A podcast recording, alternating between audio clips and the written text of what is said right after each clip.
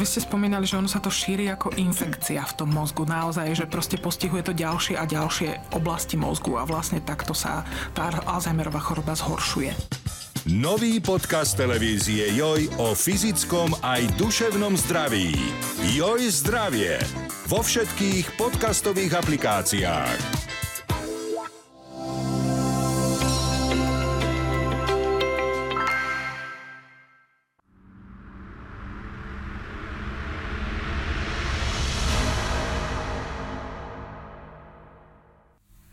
Pochádza z umeleckej rodiny, ale ako hovorí ona jediná, taký ten tvorivý talent nemá. Napriek tomu je s umením úzko spojená už 10 ročia. 52 rokov pôsobila a z toho 33 rokov viedla Umelecko-priemyselné múzeum v Prahe. Múzeum, ktoré má za úlohu samozrejme zachovávať exponáty, ale zároveň cez ne, cez ich dizajn, kultivovať vkus spoločnosti. Hostom 24 podcastu je Helena Konig-Zmarková, emeritná riaditeľka Umelecko-priemyselného múzea v Prahe. Dobrý den, děkuji za pozvání. Dobrý deň, my ďakujeme, že ste si našli čas.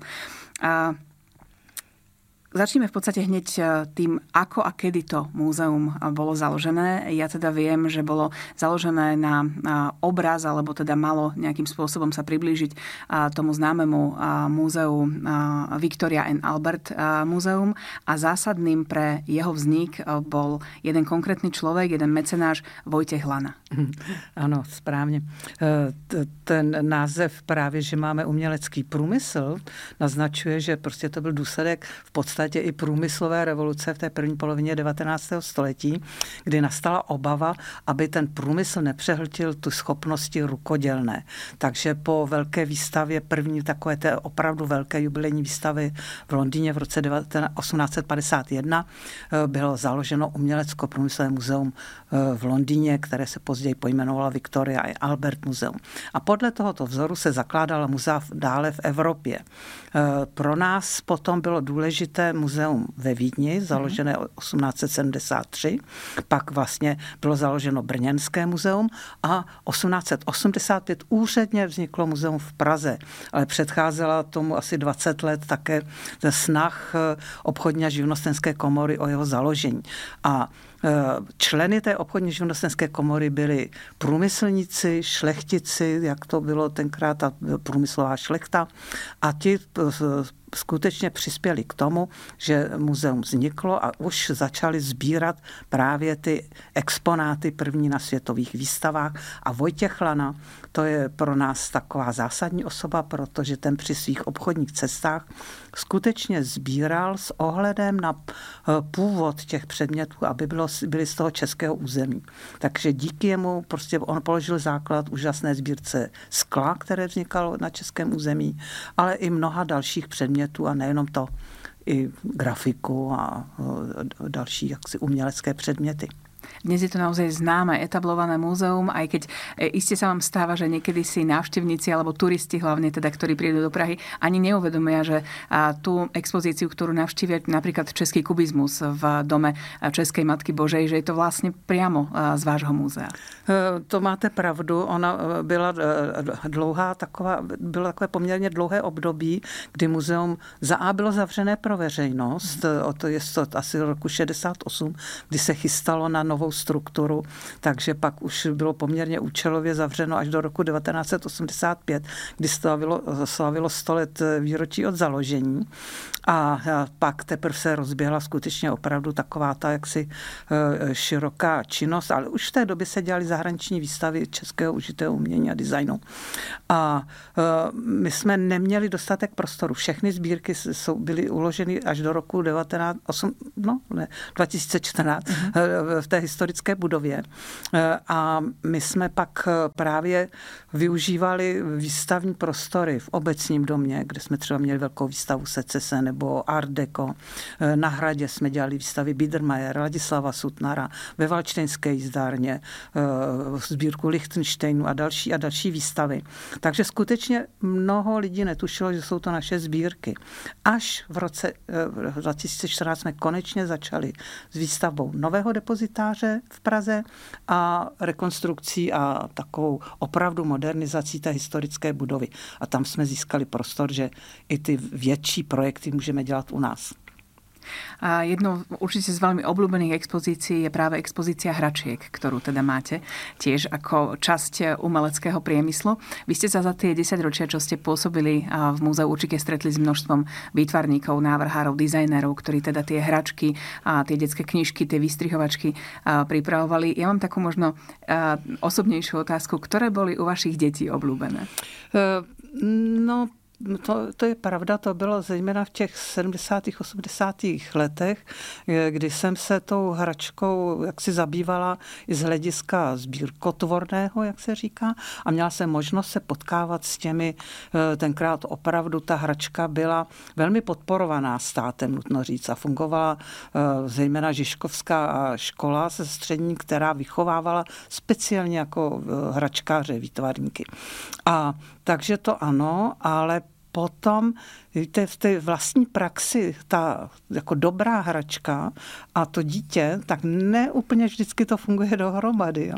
Ale samozřejmě jsem se snažila a v té době taky těch hraček na trhu, co mají dneska prostě děti tu obrovskou záplavu, kdy ani rodiče, ani děti neví vlastně s čím si hrát, tak to nebylo. Takže eh, můj syn miloval takový jeřáb dřevěný, eh, který s ním mohl točit a pohybovat věnoval se, tak ten měl opravdu rád.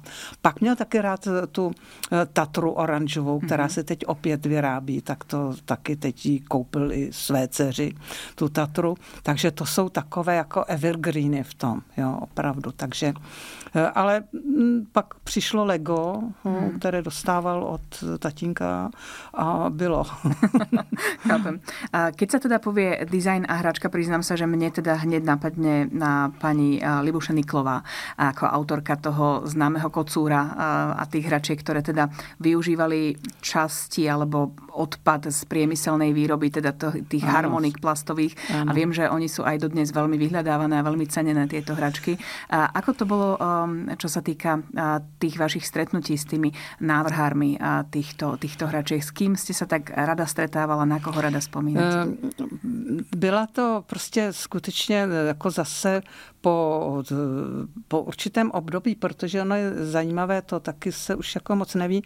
Prostě ta hračka, jako dobrá hračka, má u, u nás dost dlouhou tradici. Začalo to vlastně už na začátku, respektive až na, na konci 19. století a založením družstva Artiel, který se vyloženě snažil o tu uměleckou hračku a pracovali pro něj výtvarníci od jako Brunner a Špála a spousta jako velkých jmén uměleckých, kteří chtěli udělat tu dobrou hračku.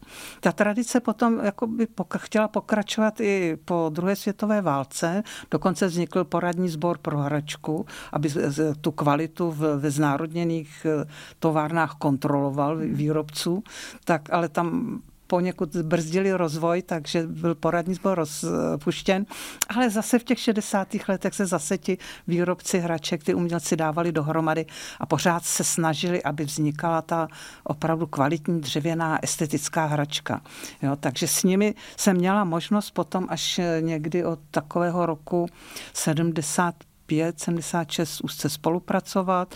Dělala jsem v muzeu první výstavu hraček historických a tam jsem se právě v roce 74, myslím, rozhodla, že ji doplním eh, o tu současnou hračku a tak jsem se dostala dohromady i k těm výtvarníkům a jako byl eh, Viktor Fixel, který eh, vyučoval vlastně tu správnou hračku, jeho vlastně spolupracovník Václav Kuba, dnes jaksi Nestor českého hračkářství a spousta dalších men, protože v té době při těch výrobních podnicích byly, byla vývojová centra, kde se uplatňovali tyto jaksi studenti, eh, že mohli ty hračky navrhovat, ale ne všechno se dostalo do výroby. Umelecko-priemyselné múzeum v Prahe vlastne pred e, istým časom v Bratislave pomohlo sprístupniť e, výstavu teda z vašich e, zbierok práve deťom na mieru sa to teda volá. Je to výstava nielen o hračkách, ale teda aj o detskom nábytku. Čo všetko tam divák alebo návštevník tejto výstavy má možnosť vidieť?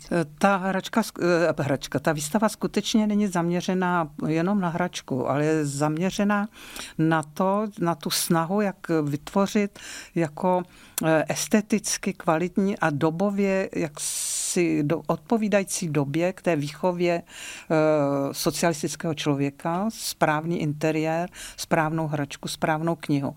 Ale samozřejmě ta, taková ta ideová náplň se vytratila, protože šlo opravdu o to, aby se dětem ty, ty pokojičky líbily, aby se dali užívat, aby se jim hračky líbily, aby knihy četly. Takže eh, to, to nemělo tak vyloženě jaksi politický kontext a to je obsahem té výstavy.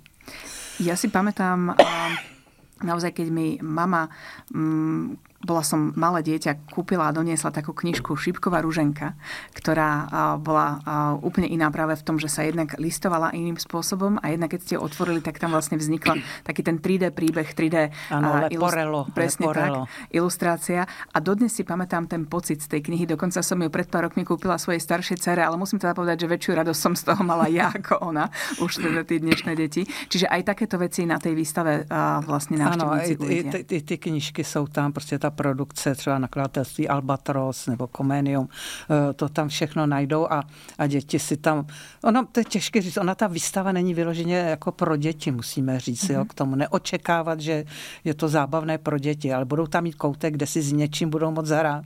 Ale ona je to skutečně výstava o, o, o životním stylu, o době, takže je to určeno především klasickému návštěvníku muzeí, ale i ty děti si tam určitě na něco podívají právě v doprovodu rodičů, kteří řeknou, jejda, tohle s tím jsem si hrála, tohle jsme měli, nebo tak. A to je to, je to retro, které, které prostě má každá, každá generace. Čím to vlastne je, vy, ešte, vy už ste to teda naznačili v predchádzajúcej odpovedi, ale čím to naozaj je, že tá československá hračka bola naozaj tak na výbornej, vysokej úrovni a zároveň teda aj to bol exportný artikel a teda dodnes tie zberateľské série prostě fungují. Ano, ano. Právě, právě tím, že tady byla ta tradice. On, on to už ten exportní artikl byl vlastně za, za první republiky, protože ty výrobci hraček klasické klasičtí v pohraničí, v, v Krušnohoří a tak, tak také už v té době se snažili eh, spolupracovat s výtvarníky a tím byla ta hračka najednou proti těm tradičním hračkám v okolních zemích a nebo v Americe nebo jinde byla jiná. Takže proto se, se, se jako na ten export hodně uplatnili. A proto i po té druhé světové válce ta snaha opět byla z hračky udělat exportní zboží a vlastně to platí do dneška. Taková to fase měli, má 80% výroby jde na export stále, jako ty klasické dřevěná hračka, ať už jsou to kostky, panáčci nebo něco takového. Takže eh, já myslím, že to je ta kontinuita, tradice a, a i takové to i to podvědomé spojení právě, že to, že to není jen tak nějaký předmět, ale že to je taky umělecký předmět a že, že, že se v tom s tou hračkou může dělat taky spousta dalších jako věcí.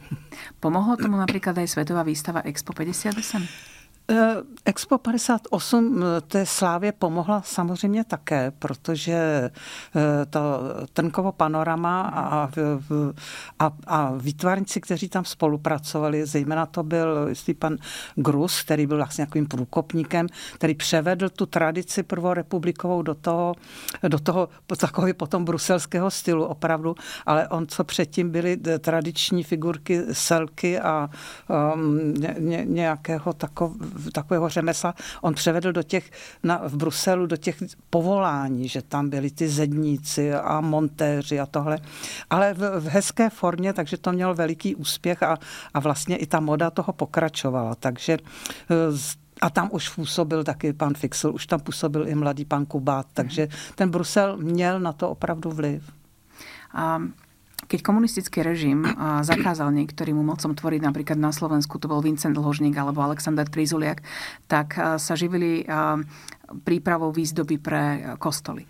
A ako to bolo v prípade... To bolo dosť výjimečné, když byli zakázaní a mohli ano. dělat kostely. Tedy to bolo, bolo výjimečné. A ako to bolo v prípade týchto umelcov, ktorí sa teda zameriavali na hračku? Lebo iste tam boli aj takí, ktorí chceli priamo robiť tú hračku, ale iste tam boli aj takí, pre ktorých to bola možnosť úniku to, to, a práce. To, to samozřejmě tak, také bylo, ale ne tolik v té hračce, protože tam právě už i ta škola, i ty vývojová centra přece umožňovaly ty, těm všem do tu hračku chtěli dělat nějaké působení, ale to spíš šlo o to, že někteří um, umělci, kteří byli, jako měli, měli jiné ambice, vyšší, mm-hmm. tak ty prostě se třeba realizovali v tom, že navrhli nějakou hračku, eh, jako, co si tak vybavuju, pan Podhůrský a tak, že, a ty jejich hračky jsou jedinečné, protože vznikly opravdu jenom v omezeném počtu, nikdy nepřišly do výroby.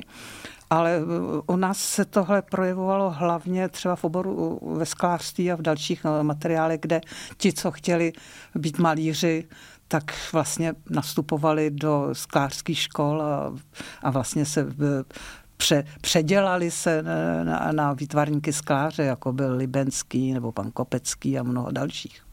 Umelecko-priemyselné múzeum je známe aj svojou výnimočnou zbierkou fotografií. Vám sa vlastne podarilo počas vášho pôsobenia dostať jeden z úžasných darov, kedy vlastne pribudlo, myslím, 1800 fot... takže okolo 2000 fotografií svetoznámeho fotografa Jozefa Koudelky a pridali sa k tým zbierkam úžasným Františka Drtikola a Jozefa Sudka. Ono sa to tak zdá, že podarilo sa získať a mhm. daroval umelec, ale ono to asi trvalo roky, kým sa to všetko trvalo, dohodlo. Trvalo, samozřejmě. My jsme museli, samozřejmě Josefa Koudelku jsme znali, dělali jsme mu po roce 90. No, první výstavu po jeho návratu vlastně u nás v muzeu. Eh, znali jsme ho, věděli jsme, že je to velmi jaksi eh, uzavřený v tomto člověk a že získat jeho důvěru eh, bude chtít asi nějakou dobu. A v podstatě jsme začali někdy v roce už kolem 2008, kdy on začal uvažovat o tom, eh, jak uspořádat, eh, žije ve Francii, je takový eh, nomád v podstatě, že ho putuje po světě, tak se pak posléze ve spolupráci s, s přáteli svými a tak s rodinou rozhodl, že tedy věnuje tu sbírku. A v momentě, kdy se nám jsme prolomili ten první krok, tak pan Josef Koudelka nám teď dyní vlastně předává všechno. Včetně negativů, archivních materiálů, zpracovávají se jeho deníky. Je to prostě úžasné, musím říct, že to je něco, co pro mě eh, za, za, za tu éru je taky velmi jako významný bod pro, pro budoucnost a obsah té sbírky. A už mu produkujeme výstavy, už jsme dělali jednu výstavu eh, v, Loni, v Lozán a teď připravuje výstava pro Mexiko na příští rok. A vy ste teda po tých 10 ročiach eh, momentálne emeritnou riaditeľkou v podstate ste oznámili, že teda postupne z múzea odídete. Keď si tak predstavíte o takých 5 až 10 rokov, že sa teda prídete pozrieť, kde by ste chceli, aby to múzeum bolo? Čo by ste tam chceli vidieť? Um, já myslím, že v podstatě jsme eh, teď jako připravili tu půdu eh, pro další rozvoj eh, té, zejména té odborné a práce a práce na veřejnost. Poměrně dobře ten plán našich výstav částečně vychází z toho, čemu se říká věda a výzkum, protože to je důležitá součást, to znamená zpracování témat, e, sbírek a tak dál, jde podle tohoto řádu. A pak se snažíme přijímat výstavy třeba i ze zahraničí nebo připravené někým jiným, které přinesou něco nového. My se snažíme samozřejmě být aktuální. Hodně jsme se teď o to snažíme v naší nové stále expozici, která se jmenuje Umění e, Art Life, že umění v životě, e, kde se snažíme naznačit, že spousta věcí v tom koloběhu života a předmětů, které nás obklopují, se vlastně opakují, protože mají svoji funkci a, a mění se jejich tvar nebo materiál. Myslím si, že není to úplně ex explicitně všechno vyjádřeno, ale kdo se rád dívá, to pochopí a hledá si a najde si.